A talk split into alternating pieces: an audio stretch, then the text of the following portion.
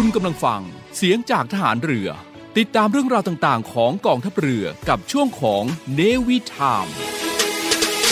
สนับสนุนรายการโดย ทีมบ้านพันล้านดีไอคอนพบเรื่องเล่าจากโพ้นทะเลในช่วง Tales from abroad กับผมจ้ำพาสปอร์ตดำและครูพัฒพลเรือตรีหญิงพัชราวัดอักษร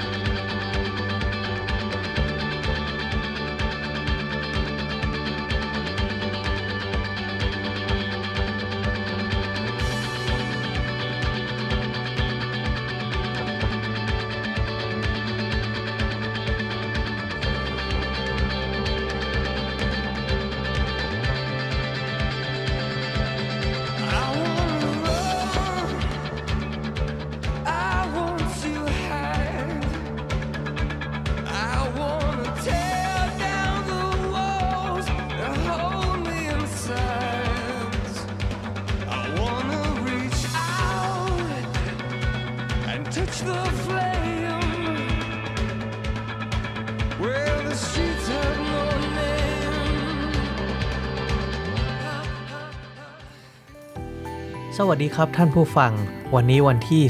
18 สิงหาคม พุทธศักราช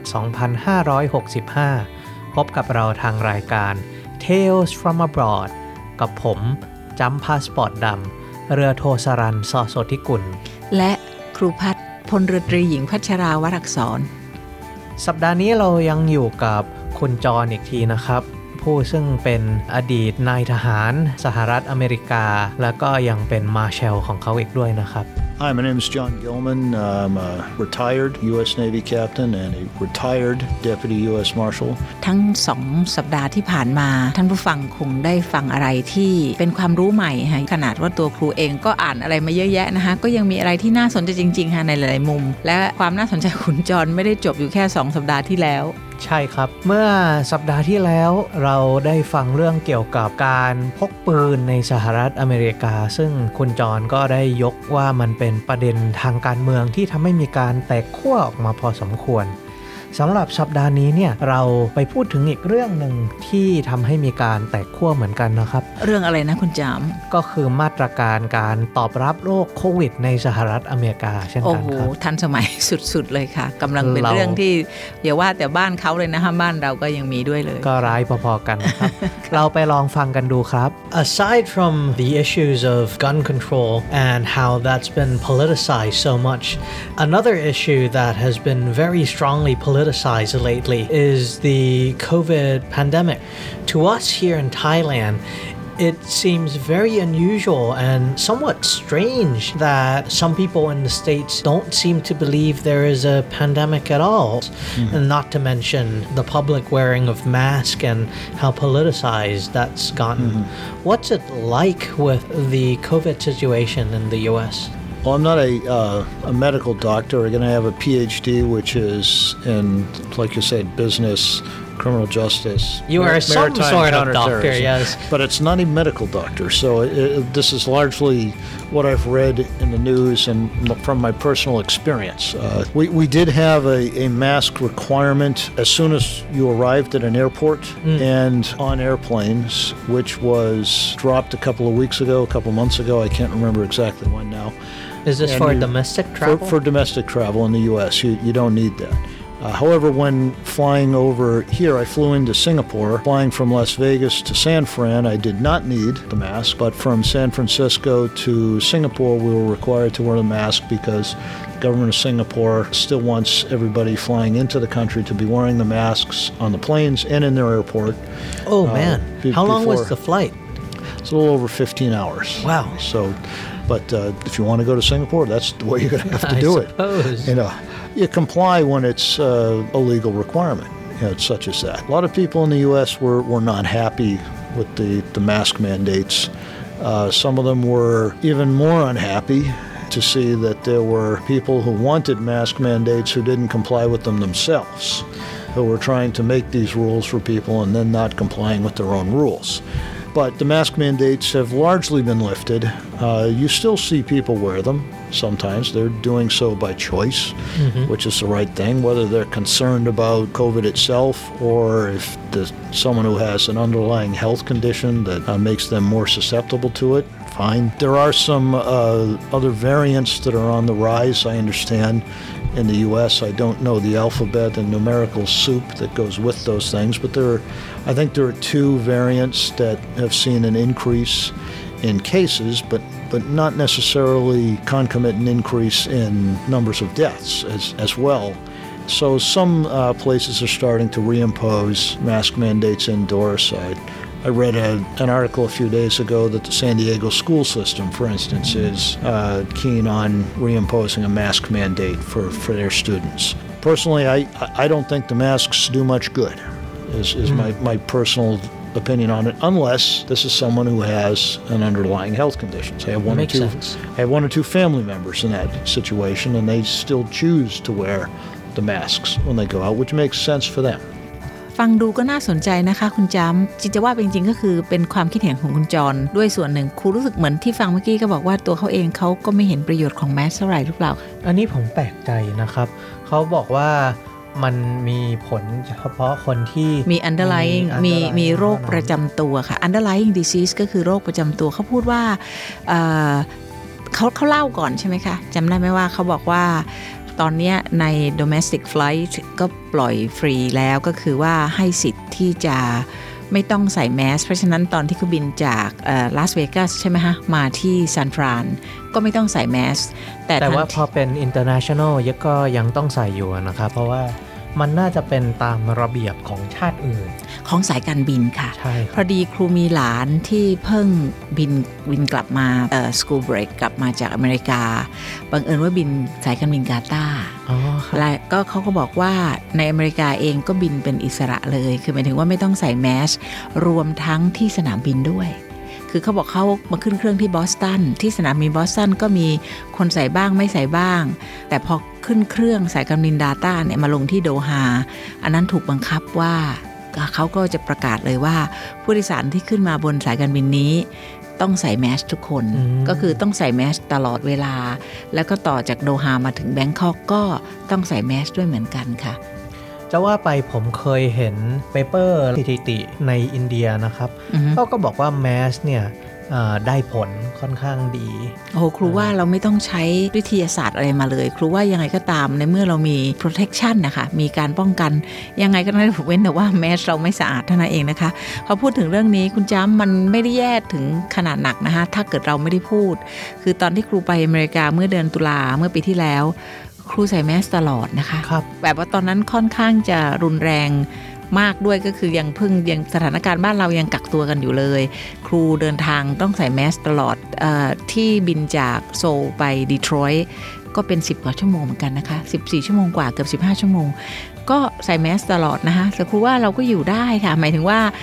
เราสบายใจด้วยซ้ำอะยกเว้นแต่ว่าแม่ครูครับจากประสบการณ์ไปที่อเมริกาแล้วใส่แมสตลอดเนี่ยมีใครมองเราแปลกๆไหมครับ หรือมีใครขึ้นมาทักไหมว่าคนใส่แมสทำไมยอมให้รัฐบาลปิดปากอย่างนี้ตลอดเลยเหรอโอ้โหพอดีตอนที่ครูไปนั่นเป็นเรื่องเป็นเรื่องบังคับพอดี ทราบไหมครับว่าลงสนามบินไหนเขาก็จะประกาศเขาใช้คำว่าเป็น federal law ด้วยนะคะ ว่าทุกคนที่อยู่ที่สนามบินต้องใส่หน้ากาก แล้วก็เขาก็จะใช้คำว่า ต้อง cover your nose แล้วก็ your mouth ด้วย คือบอกชัดเจนแล้วก็ประกาศเป็นเป็นการอัดเป็น announcement แบบที่ใช้อัดเสียงไว้แล้วก็ over and over again เพราะฉะนั้นจะได้ยินอยู่ตลอดเวลา แม้กระทั่งครูนั่งรถ shuttle bus นะคะ จากเซนต์หลุยส์ไปโคลัมเบียก็คือ นั่นก็เป็น 2 ชั่วโมง คนขับก็ประกาศก่อนเลยว่าต้องใส่แมส นะคะ ต้องใส่แมสอยู่ตลอดเวลาอันนั้นคือในช่วงนั้นนะคะ แต่ที่ครูถามหลานที่ครูเล่าให้ฟังนะคะตอนนี้ในอเมริกาเขาบอกว่าส่วนใหญ่นั้น ถือว่าไม่ใส่กันแล้วอะค่ะอืมในตอนเนี้ยค่ะเพิ่งเพิ่งจะคือเขาเพิ่งกลับมาบอกว่าไม่ใส่แล้วครูก็ถามว่าแล้วในมหาวิทยาลัยเขาบอกแนะนำมหาวิทยาลัยนั้นก็เลยยิ่งไม่มีไม่มีข้อบังคับใด ๆ เลย เพราะว่าเขาก็คุยให้ฟังว่าโจไบเดนเอ่อตัวประธานาธิบดีบอกว่า ขอให้ใส่แมสในในระหว่างการเดินทางเนี่ยค่ะแล้วปรากฏว่าก็มีการฟ้องกันจนกระทั่งต้องให้ศาลตัดสินออกมา ปรากฏศาลตัดสินมาว่าไม่ต้อง ทีนี้ครับก็เลยเป็นเป็นความเอ่อ สบายใจเลยนะคะ ในช่วงแรกเราก็มีเนาะก็มีมีบทความออกมาในมุมต่างๆกันนะคะว่าไม่ใช่อิชูว่าจะใส่แมสหรือไม่ใส่ แต่อิชูว่าจะใส่แมสที่เป็นเขาเรียกอะไรนะคะ หน้าเป็นกากผ้าหรือเป็นว่า medical กระดาษใช่ไหมครับใช่ค่ะเป็น medical mask หรือว่าเป็นแมสผ้า ส่วนตัวผมชอบแมสเอ่อกระดาษมากกว่าเยอะเลยนะครับอือฮึเพราะว่าตามสถิติแล้วเนี่ยมันให้การป้องกันเยอะกว่าอืม แล้วราคาจริง ๆ ก็ไม่ได้แพงเท่าไหร่ระยะนี้นะครับอืมแล้วก็ไม่ต้องเอามาซักไม่ต้องดูแลด้วยใช้เสร็จก็สามารถที่จะทิ้งได้เลย ใช่ค่ะ อย่าง dis- disposable ถ้าหากว่าคนที่ทิ้งถูกที่ถูกทางค รูว่าก็น่าจะปลอดภัยกว่านะ คือเราไม่ต้องห่วงเรื่องเชื้อโรคจะติดมาที่มือตกลงซักสะอาดไหมตอนที่เอาแมสผ้าไปวางไว้เป็นยังไง แต่ทั้งนี้และทั้งนั้นก็หงุดหงิดใจเหมือนกันนะคะ เพราะว่าอย่างบ้านครูที่ต่างจังหวัดเนี่ย ก็เห็นมีแมสตกอยู่ตามข้างทางอะไรต่ออะไร ซึ่งพอเราเห็นเราก็มองทันทีเราก็จะดูว่า ต่อให้โอ้ไม่เป็นแมสแต่ว่าเป็นแค่ขยะมูลฝอยธรรมดาก็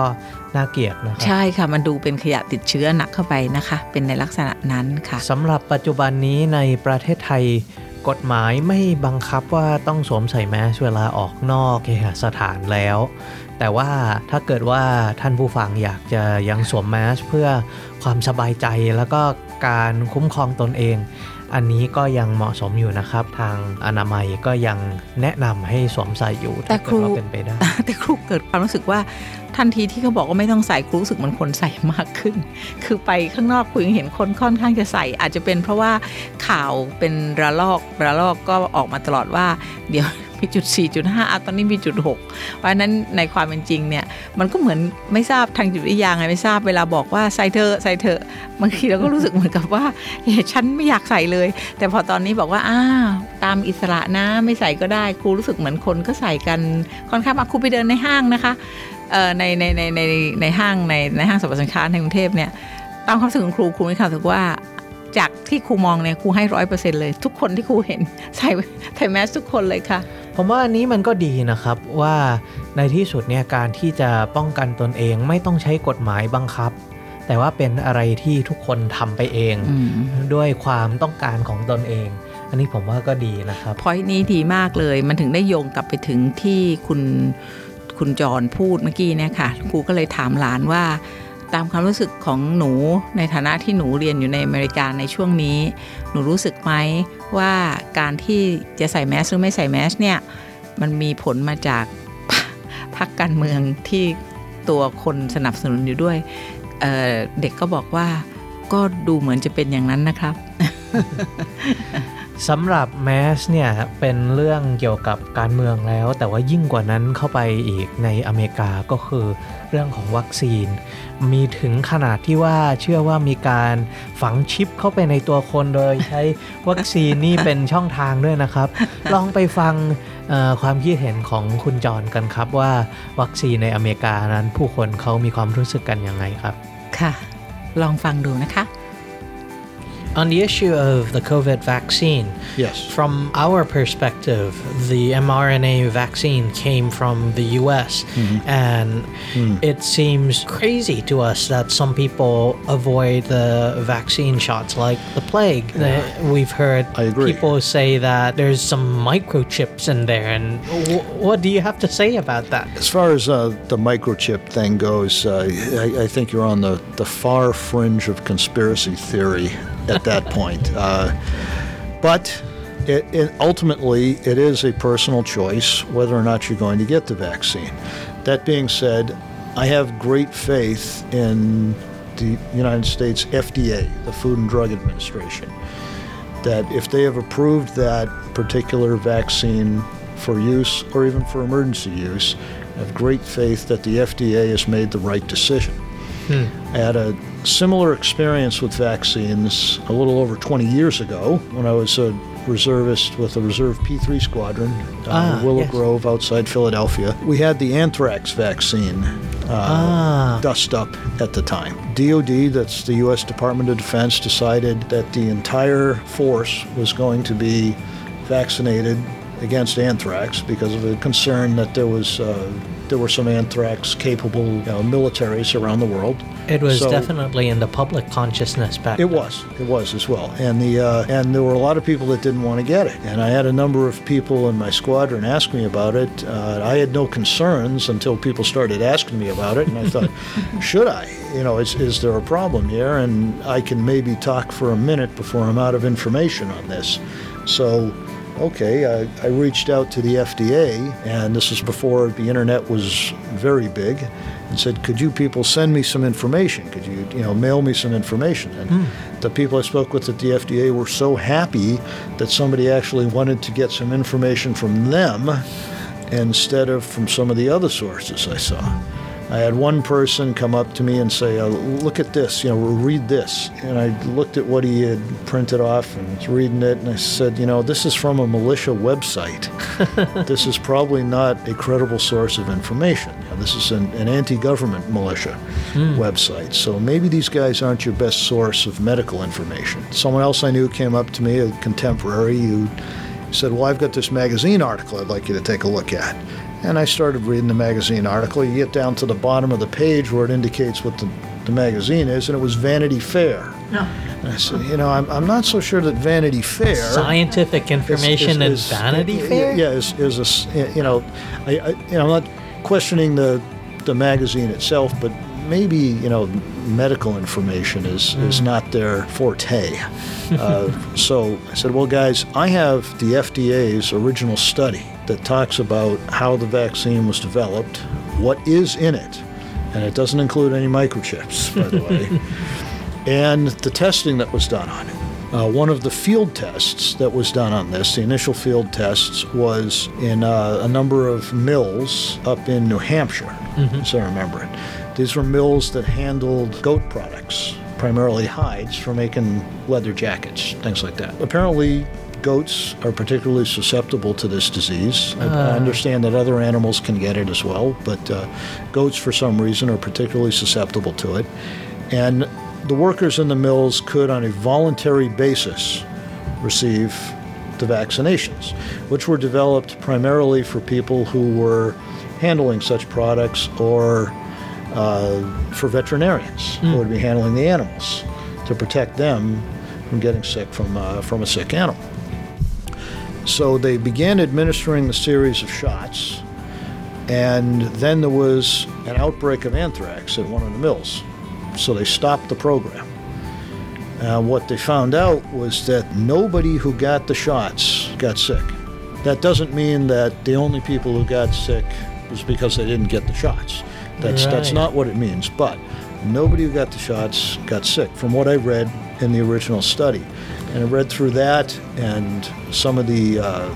the, the contents of the vaccine. Said, you know, well, we're concerned about this particular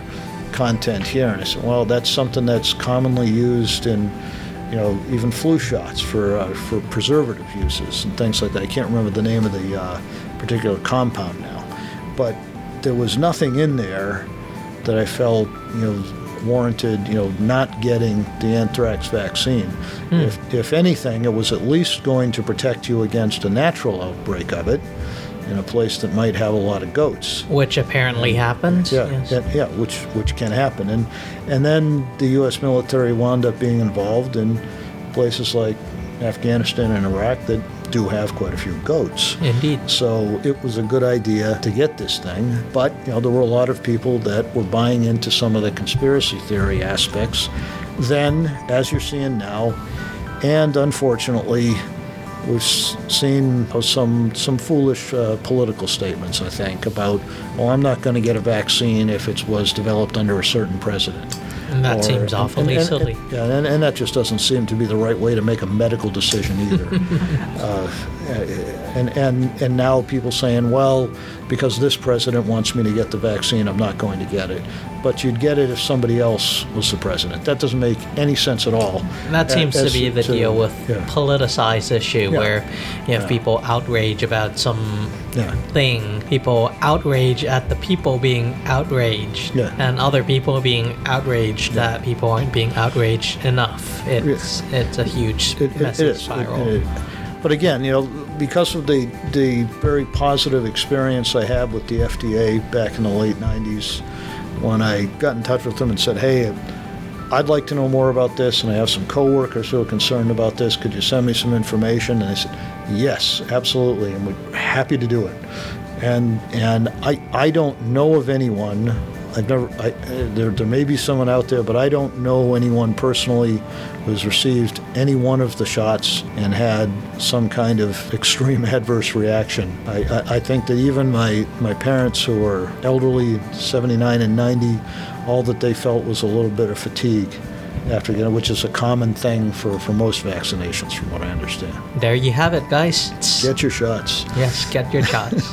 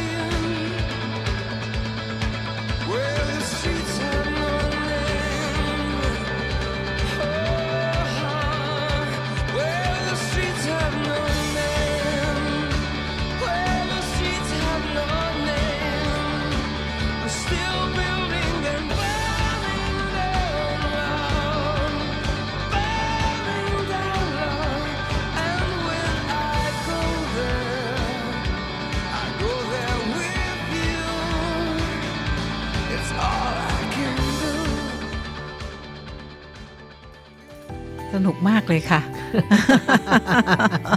เป็นถามถามแค่เรื่องวัคซีนได้หลายเรื่องเลยนะคะ คุณจแหมขนาด การมี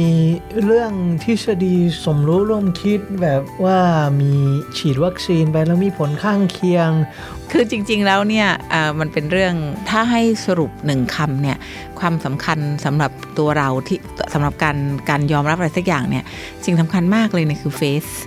คือความค่ะความเชื่อมั่นเอ่อความเชื่อมั่นความศรัทธาคือคือเป็นเรื่องที่คือเอ่อเอาการเมืองเข้ามาเกี่ยวข้องไม่พอ ทฤษฎีสมรู้ร่วมคิดที่คุณจำพูดเมื่อกี้คือคำที่คุณจำใช้คำว่า con- conspiracy theory นะคะใช่ครับก็มีเอาเขาเริ่มจากข่าวบอกว่าในวัคซีนนี้มีชิปฝังอยู่ด้วย and so on so far ใช่ครับ แล้วก็แล้วก็ทำให้ฉีดเข้าไปแล้วมีโรคแทรกซ้อนมีอ่าต่อไปจะเป็นอะเอ่อมนุษย์จะเป็นอีกแบบอะไรสารพัดที่จะเป็นนะคะ ทีนี้ปรากฏว่าสิ่งที่น่าสนใจคุณจรก็บอกว่า เอาเป็นประสบการณ์จริงแล้วกัน เอกสารที่เอามานั้น เราก็ต้องดูด้วยว่ามันมาจากที่ไหน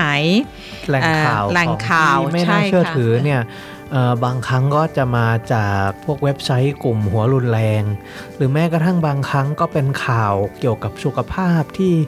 มาจาก นิตยสารบันเทิงนิตยสารค่ะที่เขาไม่ควรจะรู้อะไรเกี่ยวค่ะกับคือกลายเป็นมาเรื่องว่าโอ้ยอย่าอย่าฉีดฉีดไอ้วัคซีนอันนี้ไม่ได้เพราะอย่างนู้นอย่างนี้ ปรากฏว่าเขาบอกว่าพอไล่ไปดูแล้วนิตยานนิตยสารนั้นชื่อ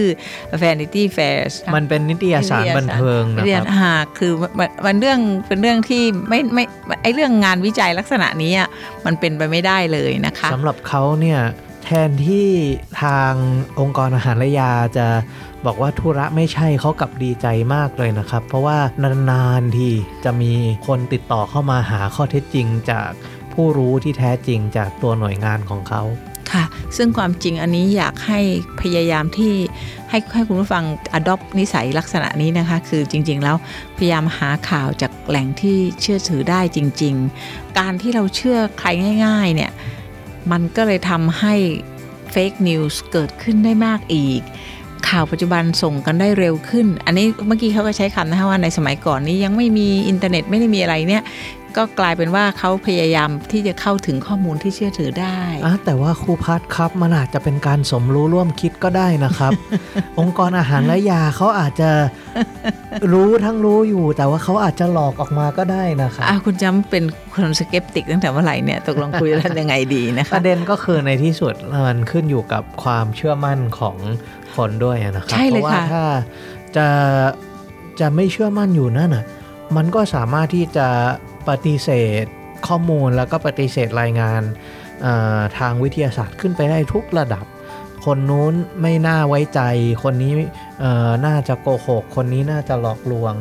ถ้าเกิดว่าในที่สุดเราไม่ขีดเส้นว่าบางคนมันเชื่อได้เนี่ย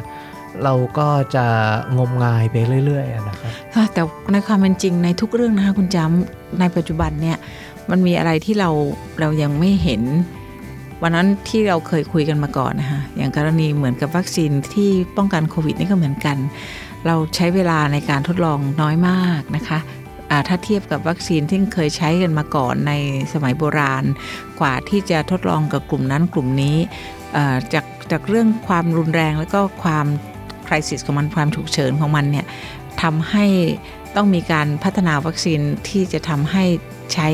ได้อย่างรวดเร็ว มันก็แปลไปว่าเรา มันไม่ใช่แค่ว่าเราตัดสินใจทำไปแล้วเนี่ย แต่ว่าเราต้องเชื่อมั่นด้วยเนาะ เรา เรามีศรัทธาที่จะยอม ยอมฉีดอะนะคะ เหมือนอย่างครูเองครูยังฉีดแล้วตั้งสี่เข็มแล้วเลยค่ะ ใช่ครับอือฮึนะคะ อันนี้เนี่ยคือในกรณีพิเศษที่ว่ามีการลดระยะเวลาทดสอบเนี่ย พอมันทำเอ่อ การปฏิบัติไม่เหมือนกับแบบที่คุ้นเคยแล้วเนี่ย มันก็เป็นจุดบังเกิดของความสงสัย แต่ว่าในที่สุดในกรณีนี้เราก็ต้องย้อนกลับไปดูหลักการ ว่าเขาลดระยะเวลาการทดลองเนี่ย แต่ว่าการทดสอบของเขายังเชื่อได้ไหม มันยังมีอะไรที่สามารถเข้าใจถึงข้อจำกัดแล้วก็ ถึงผลกระทบได้ไหม ซึ่งถ้าเกิดว่าในที่สุดเนี่ยด้วยหลักการมันยังแน่นอยู่เนี่ยครับ เราก็ยังสามารถที่จะเชื่อมั่นได้ คุณจำใช้คำที่ที่ตรงใจครูจริง ๆ ที่บอกว่าอะไรที่ผิดปกติไปจากที่เราเคยทำอันนั้นเป็นธรรมชาติของมนุษย์เลยนะครับ อะไรที่ผิดปกติจากที่เราเคยทำเราจะเกิดความรู้สึกไม่มั่นใจสงสัยว่าจะใช่หรือเปล่า อันนั้นก็พอๆกันค่ะกับทางรัฐบาล หรือว่าทางทางองค์กรที่รับผิดชอบทั้งมวลก็สามารถที่จะคิดย้อนกลับมา เพื่อจะทำให้เราพยายาม ยอมรับสิ่งที่เคยเป็นปกติ โดยการที่บอกว่านี่คือความปกติใหม่ครับก็เลยมีคำว่า new normal มาใช่ครับตอนนี้อะไรก็จะกลายเป็น new normal new normal อ่าอ่าเราต้องทำสิ่งใหม่ ซึ่งเรายอมรับให้เป็นสิ่งที่เป็น normal ในที่สุดนะคะเหมือนเพราะว่าบางอย่างถึงแม้จะเปลี่ยนแปลง แต่ก็ว่ากลายเป็นการเปลี่ยนแปลงกลับไปเหมือนเดิม อย่างเช่นเรื่องการเดินทางที่ ทำให้การเข้าออกประเทศไทยตอนนี้ก็เปลี่ยนกลับไปแทบจะเหมือนเดิมทุกประการแล้วนะครับค่ะสามารถเข้าออกได้ค่ะก็เป็นหนึ่งในสาเหตุที่ทำให้คุณจร มาเยือนประเทศไทยในครั้งนี้ด้วย ค่ะก็คือเขาก็รอเวลานะคะใช่คว่ารับกลับมาว่าตอนนี้เราไม่ต้องใช้ไทยพาสนอกจากนั้นเรื่องการเข้าประเทศก็เหมือนรียกเหมือนได้ว่าเดิมแทบแล้วจะเป็นค่ะปกติใช่แล้วค่ะนะครับใช่ค่ะลองไปฟังดูครับว่าคุณจรเขามีประสบการณ์ยังไงในการกลับมาประเทศไทยครั้งนี้ครับ I understand that this time you're in Thailand to meet some friends and do some business. A trip that you've put off for a while because uh, of the COVID crisis. Has the recent change in rules made it easier to come around Thailand this time? Absolutely. And I was uh, very grateful to see the change uh, so that we could travel again, not just here, but so many places. And friends here in Thailand and in Singapore. I lived in Singapore for almost three years uh, that I could keep in touch with online in WhatsApp or Viber or something, but that was it. And uh, kept saying, I am going to visit once uh, the place opens up. And I'm in Singapore on either end of this trip uh, here in Bangkok. I understand that part of the reason you were out in this region so often was that before you retired, you were also working with the Thai military as well as some of our neighbors' uh, military in several exercises. Yeah, I, I was with the, the U.S. Navy in uh, Singapore for almost three years, November of 10 to September of 13. And uh, it was for exercise planning and execution primarily, and doing what we call theater security cooperation. Ah. Uh, seeing what the allied and partner nations around the region are interested in doing in, in uh, improving their capacity or their training or something new. Uh, we typically learn something as well. Uh, so it's a it- it's a two-way street. Uh, have you had a chance to be involved with planning any major exercises? I really enjoyed being part of the ADMM Plus uh, program uh, towards the end of my time in Singapore. Uh, the the first ADMM Plus uh, exercise was uh, an HADR, humanitarian assistance, disaster relief, and military medicine. It's not a long term. uh, o- over in Brunei, in uh, think it was June of 2013, and you put together 18 nations. All- Wow. All, all 10 of the ASEAN nations, plus eight. That's where the plus comes from. And they're what I call the uh, the usual suspects for involvement in Southeast Asia. Uh, that's of, of course in United States and China, uh, Japan and South Korea, Russia and India, and then Australia and New Zealand. Ah, the usual suspects. So uh, just a, a term I like, a, a movie that I liked as well. ตกลงก็ได้ฟังกันชัดๆนะคะว่าการเปิดประเทศเนี่ย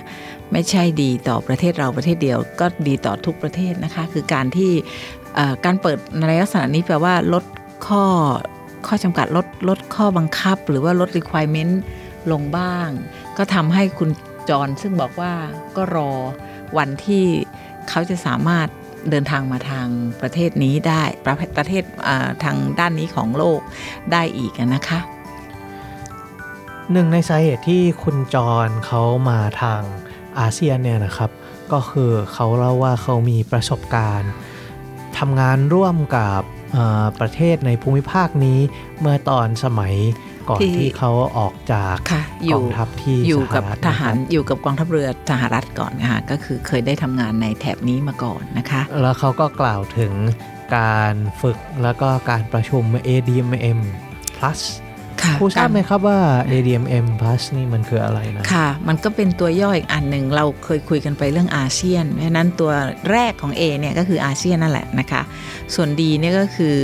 เราถ้าพูดถึงทหารก็เป็น defense ใช่ไหมคะ ส่วน M M แรกนี่เป็น minis minis ministers ค่ะ เป็นรัฐมนตรีนะคะใช่ครับแล้วก็ตัว M อีกตัวหนึ่งก็คือ meeting เพราะฉะนั้นก็คือ ASEAN Defense Ministers Meetings นะคะ แล้วพอถึงเวลาปกติอะไอ ADMM เนี่ย ก็จะมีรัฐมนตรีว่าการกระทรวงกลาโหมของประเทศอาเซียน คือมี 10 คน 10 ชาติที่จะประชุมร่วมกัน แต่ว่า เมื่อขยายเป็น plus ออกไปเมื่อกี้นี้ที่คุณจรใช้คำนะคะถ้าจะได้ยินก็คือว่า plus ก็คืออรวม dialog partner เข้าไปด้วยอีก 8 8 ประเทศ จริง ๆ แล้วก็คือ 7 ประเทศกับกลุ่มประเทศ เพราะในในในหลังจาก 7 แล้วเนี่ย อันที่8นี่ก็คือกลุ่มประเทศในในยุโรเปียนนะคะ คือกลุ่มประเทศยุโรป คือใน 8 นี่ก็มีที่เมื่อกี้พูดแล้วก็มีกลุ่มประเทศยุโรป พวกนี้เขาเรียกว่าเป็น dialog partner แปลว่าประเทศคู่เจรจา กลุ่มประเทศพวกนี้ก็คือประเทศเอกราชทั้งมวล ซึ่งมีความสนใจกับกิจกรรมของ ADMM เองแล้วก็เข้ามาประชุมเพื่อ ที่จะมีความร่วมมือนะคะมีความร่วมมือเออกันในในส่วนนี้ เพราะฉะนั้นในส่วนนี้ถ้าพูดถึงของอาเซียนเองก็น่าจะเป็นเสาหลักของทางด้าน political security ใช่ไหมคะ ใช่ครับะอืมอย่างที่อาจจะคาดการณ์ได้จากตัวอย่างของ ADMM เนี่ยการประชุมระดับอาเซียนก็จะมีในแง่มุมของทั้งเศรษฐกิจเรื่องวัฒนธรรม แล้วก็ เรื่องความมั่นคง ซึ่งเอ่อก็จะมาตรงกับตัวความมั่นคง defense minister ค่ะอันนี้นี่อ่าเองนะครับค่ะค่ะก็ถือว่าเราก็มีกลายเป็นการประชุมที่สำคัญทีเดียวนะคะ เพราะว่าคงจะเห็นว่าตัว plus ทั้ง 8 ทั้ง 8 เนี่ย ตัวใหญ่ๆ ตัวใหญ่ๆทั้ทั้งงนั้นั้นนเลยเลยนะคะ แล้วก็อันอันที่ใครจะเป็นคนจัดเนี่ย ก็ขึ้นอยู่กับใครจะเป็นประธานอาเซียนในแต่ละปี คุณจำเข้าใจใช่ไหมคะว่าตัวอาเซียนเองเนี่ยก็จะมีคนที่เป็นเหมือนกับเป็นเป็นผู้บริหารทางด้านการเลือกตั้งกันที่มีตำแหน่งในทุกๆ 5 ปีก็คือเป็น Secretariat คือคเป็นเลขาธิการอาเซียน กลุ่มอาเซียนเองเนี่ยมีสำนักงานอยู่ที่อินโดนะคะ มีสำนักงานอยู่ที่อินโด เพราะฉะนั้นแต่ว่าตัวที่เป็นเลขาธิการอาเซียนเนี่ย หมุนกันตามชาติอาเซียนค่ะหมุนกันทุก ๆ 5 ปี ของเมืองไทย เราเองก็เคยมีคนเก่งๆเป็นเคยมีไปสองคนห้าคนคนหลังที่เราเคยเป็นไปครูจำไม่ได้แล้วค่ะน่าจะเป็นคนที่10 12ครูจำไม่ได้จริงๆครับเพราะปัจจุบันมีมีอยู่ 14 คนที่ 14 คนปัจจุบันนี่คือคนบรูไนคือเขาจะหมุนค่ะแล้วแต่ว่าประเทศไหนจะได้เลือกขึ้นมาเป็นเลขาธิการอาเซียนทีนี้ เลทางขาด้านธิการอาเซียนเนี่ยความรับผิดชอบหลักๆของเขาก็จะเกี่ยวกับการดำเนินการของ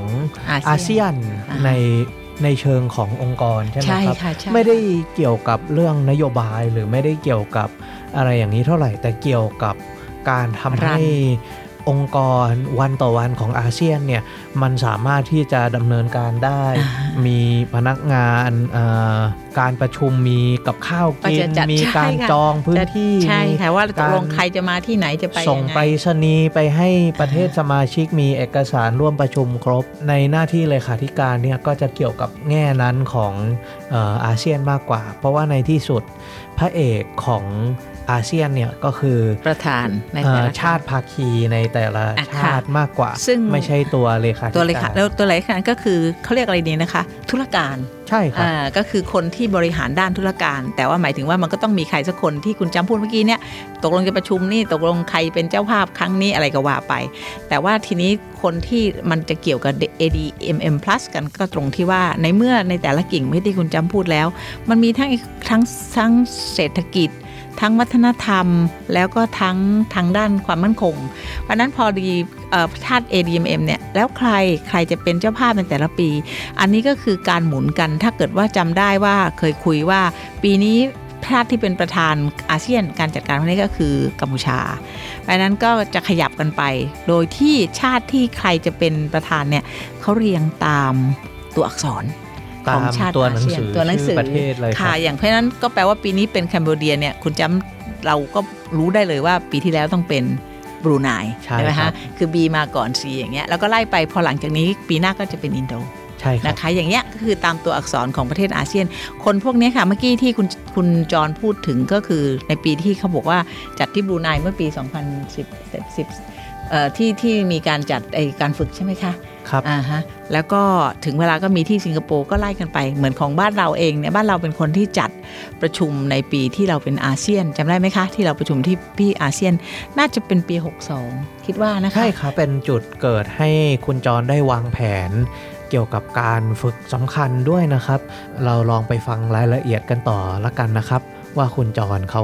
จะได้เข้ามาร่วมงานกับประเทศไทยยังไง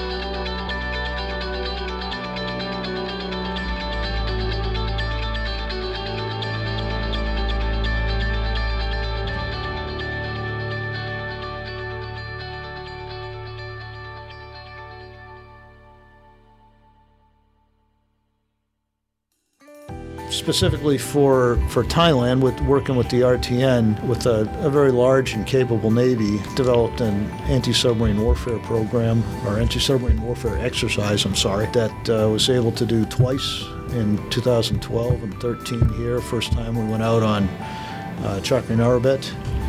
yeah, with uh, the helicopter squadron, and Oh, then the second time around on Anton, the uh, the new amphibious ship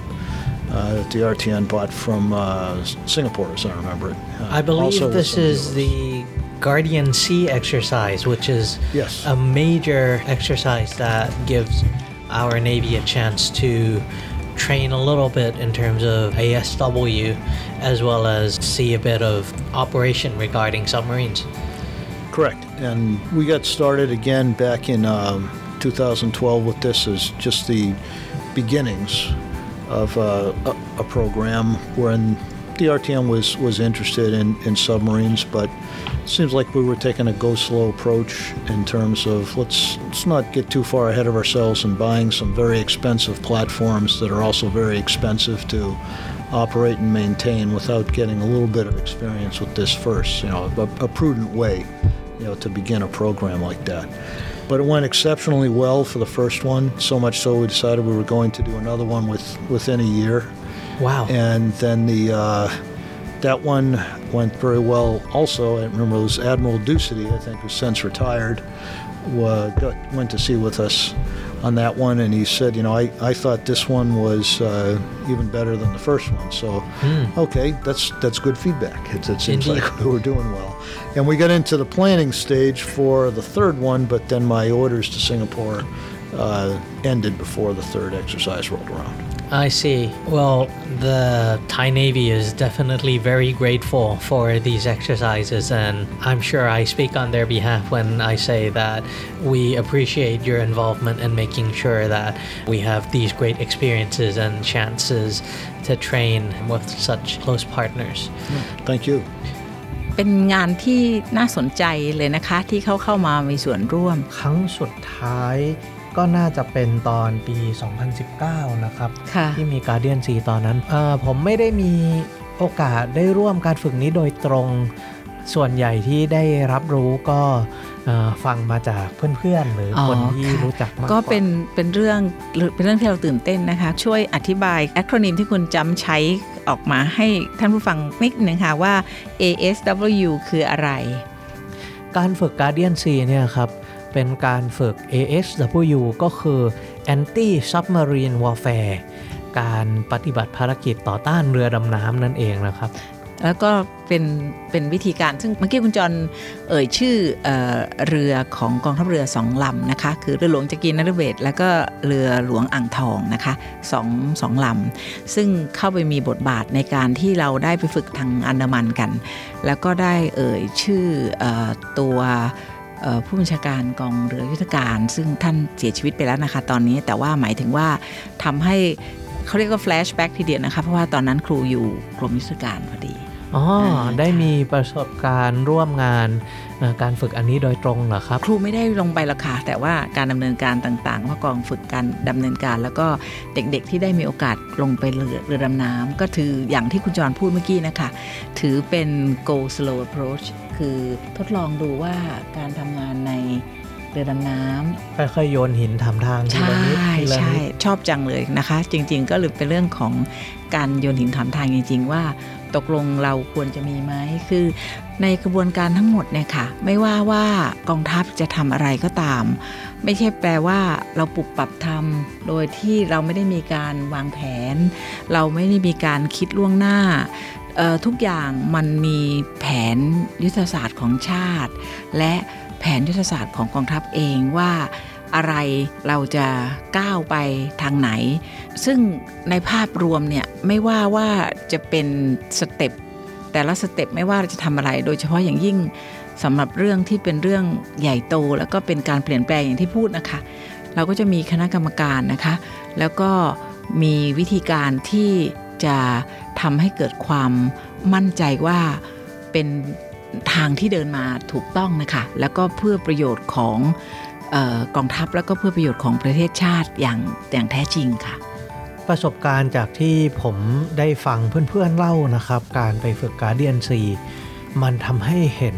ถึงศักยภาพของเรือดำน้ำว่าถ้าเกิดว่ามีเรือดำน้ำแล้วเนี่ยมัน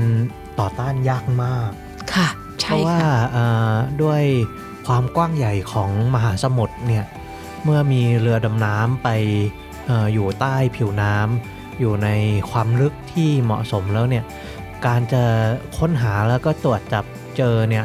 ยากมากค่ะ ใช่ค่ะเอ่อความจริงในเรื่องเรือดำน้ำเนี่ยครูเคยแปลค่ะคือแปลบทความของของผู้ใหญ่ของในกองทัพเรืออันหนึ่งนะคะซึ่งเอ่อ ก็ใช้ชื่อเรื่องเรื่องว่า Achilles heel ของของของเราเอง อันนั้นก็เลยจะพูดเมื่อกี้คุณจ้ำพูดอันนั้น การ a ที่ c h i l l e s heel นี่คืออะไรเหรอครับอ๋อ Achilles heel เป็นอะคิลิสเป็นชื่อมาจาก มิโ h โลจีนะคะเทพปกรณัมก็คือเป็นตัวละครตัวหนึ่งอ่าคุณจ้ำน่าจะดูหนังเรื่องทรอยหรือเปล่าคะอ๋อออ่าพอจะนึกออกไหมคะพระเอกรูปหล่อของเราใช่ครับค่ะน่าจะเป็นแบรดพิตเล่นหรือเปล่าไม่ทราบนะคะ ว่ามันสู้กันมากันมากเลยนะครับ ในเรื่องค่ะทรใช่ค่ะ ยังจำได้อยู่ไหมคะว่า จริงๆแล้วเป็นเรื่องของแม่อะคิลิสที่เอ่อไปขอพรไว้ว่าให้ลูกเอ่อไม่ไม่สามารถมีใคร แทงฟันได้นะคะให้หนังเหนียว ให้หนังเหนียวทั้งหมดค่ะผมแต่จำได้เหมือนกับว่ามันมีการเอาตัวของอะคิลิสเนี่ยตั้งแต่เป็นเด็กเลย เอาไปชุบน้ำกายสิทธิ์ใช่ให้ใช่ไม่เอ่อใช้คำดีค่ะ ให้หนังเหนียวฟันแทงไม่เข้าอ่าฮะแต่ว่าตอนที่ชุบเนี่ยคุณแม่ก็ใช้จับเท้าแล้วก็จุ่มใช่ค่ะเอ่อตัวอะคิลิสลงไปในน้ำก็เลยมี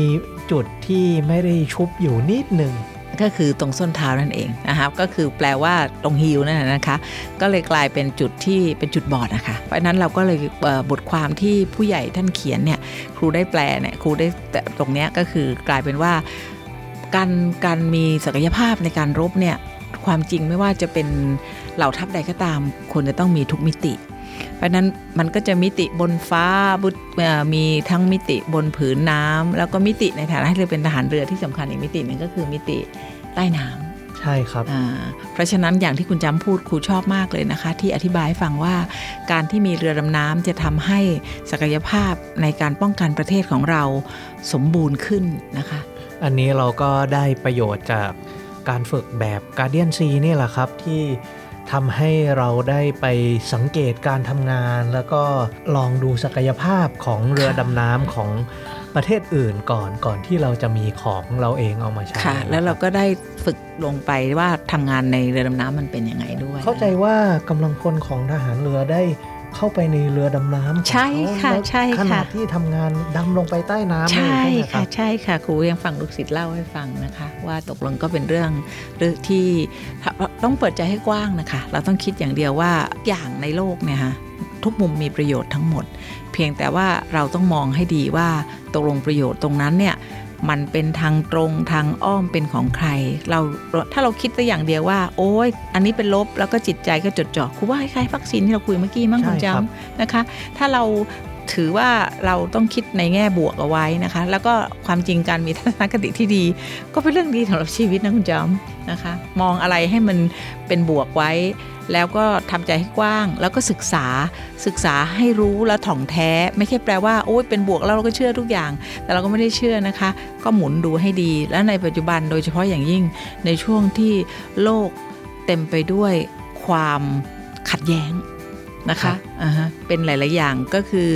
ทำท่าอ่ามีสงครามอยู่แล้วตรงนั้นทำท่าจะมีความขัดแย้งตรงนี้ เริ่มมาตั้งแต่กรุนกรุนๆจนกระทั่งถึงเวลารบกันจริง ๆ การที่เรามีศักยภาพเอ่อครบครันทางด้านการป้องกันตัวเอง ไม่ได้แปลว่าเพื่อจะไปรบอย่างเดียวนะคะ แต่มันคือการที่จะเรามีความพร้อมว่าเราป้องกันตัวเองได้ อันนั้นก็เป็นเรื่องสำคัญนะคะคุณจ้ำ ครับในกรณีนี้ก็ต้องขอขอบคุณคุณจรด้วยที่ช่วยทำให้ประเทศไทยได้ร่วมฝึกการเดียนสีขึ้นมากี่ผมเข้าใจนี้นะคะว่าเขามีส่วนร่วมถึงขนาดที่ว่า เป็นคนที่ร่วมตั้งชื่อเลยนะครับอ่าฮะว่าให้มันอ่าฮะชื่อการเดียนสีขึ้นมาค่ะเพราะเหมือนกับว่ามันมีข้อจำกัดเรื่องชื่อว่าเป็น ฝึกตรงนี้มันต้องตัวย่อขึ้นต้นด้วยจีนะคะยังไงใช่ค่ะค่ะ เวลาที่เขาเล่าก็คือว่าตกลงเราจะใช้ตรงไหนมันถึงจะเหมาะสม และผลสุดท้ายครูก็ชอบนะชื่อนี้ดีจังเลยนะคะ ชื่อน่ารักมากนะครับอ่าค่ะ ก่อนที่เราจะลากันวันนี้ เราขอไปฟังเอ่อคุณจรเผื่อว่าจะมีฝากท้ายอะไรให้เราก่อนที่จะลาจากกันด้วยนะครับ ค่ะลองฟังดูนะคะ Before we sign off for today, I'd like to ask if you have any closing remarks. Well, I really enjoyed working with the partner and allied nations uh,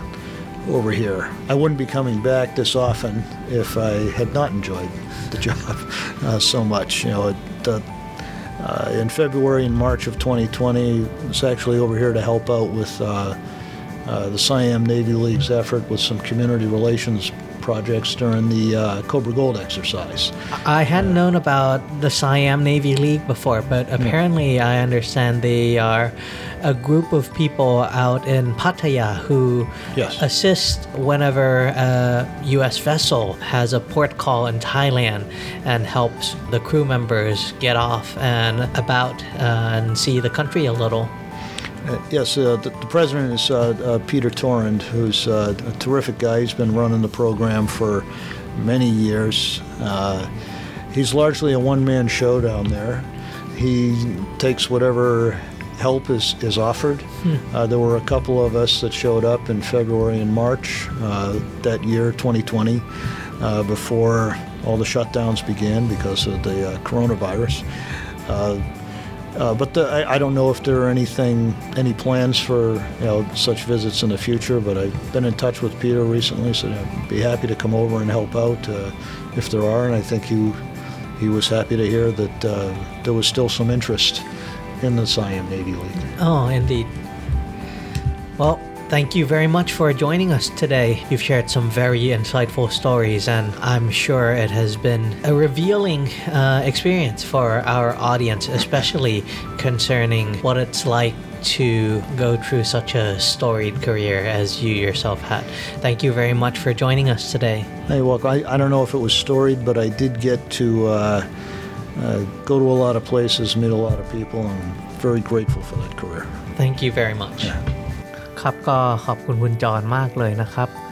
สำหรับวันนี้เราก็หมดเวลาลงแล้ว ก็ต้องขอลาท่านผู้ฟังไปก่อน ค่ะ มั่นใจว่าท่านผู้ฟังก็คงจะเหมือนกับเราสองคน ซึ่งได้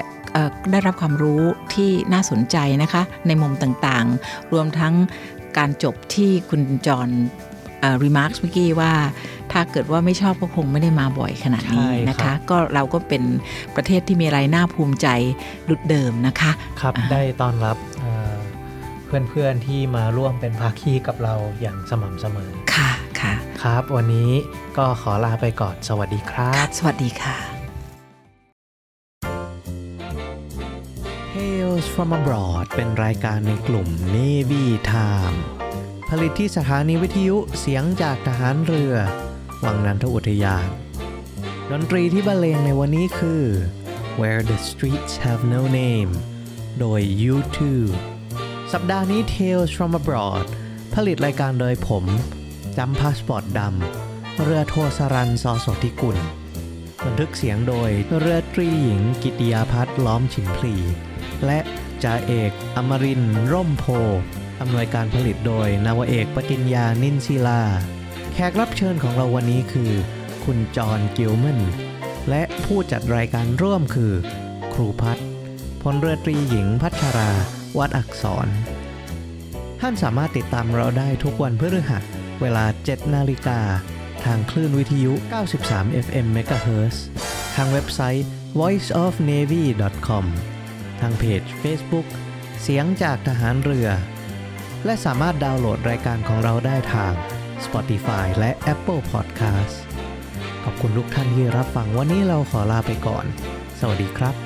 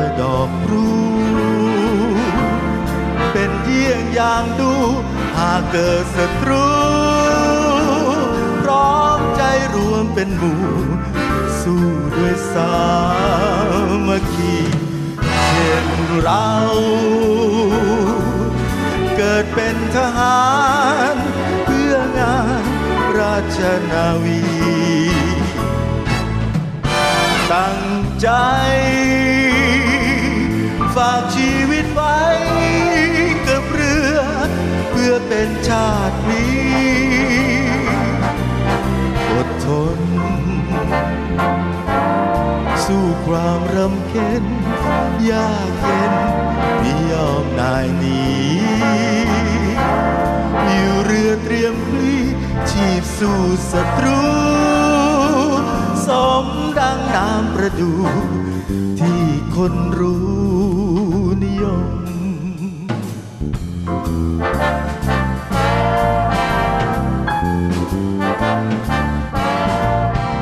Somewhere beyond the sea, somewhere waiting for me. My lover stands on golden sand. I watch as the ships that go sailing somewhere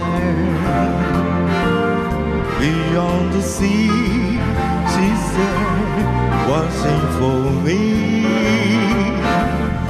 If I could fly like birds on high, then straight to your arms I'd go sailing. It's far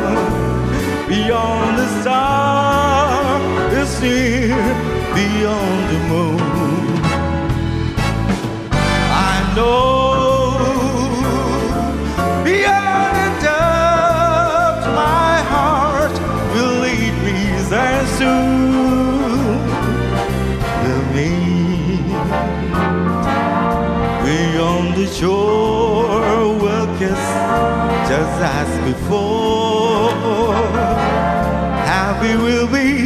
beyond the sea. I'll never again I'll go sailing.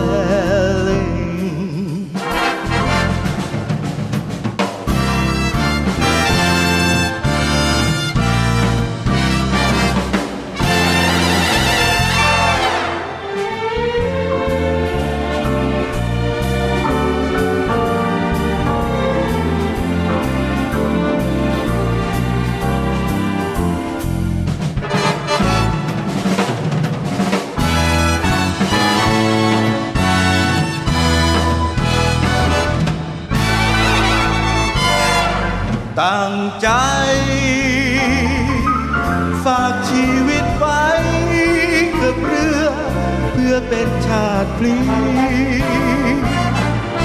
อดทน สู้ความรำเค็ญ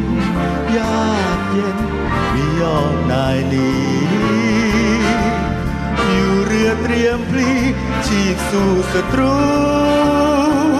สมดังน้ำประดูที่คนรู้นิยม อยู่เรือราม ก่อเกียรติศักดิ์ศรีสมเป็นชายชาตรีที่เรานี้นิยม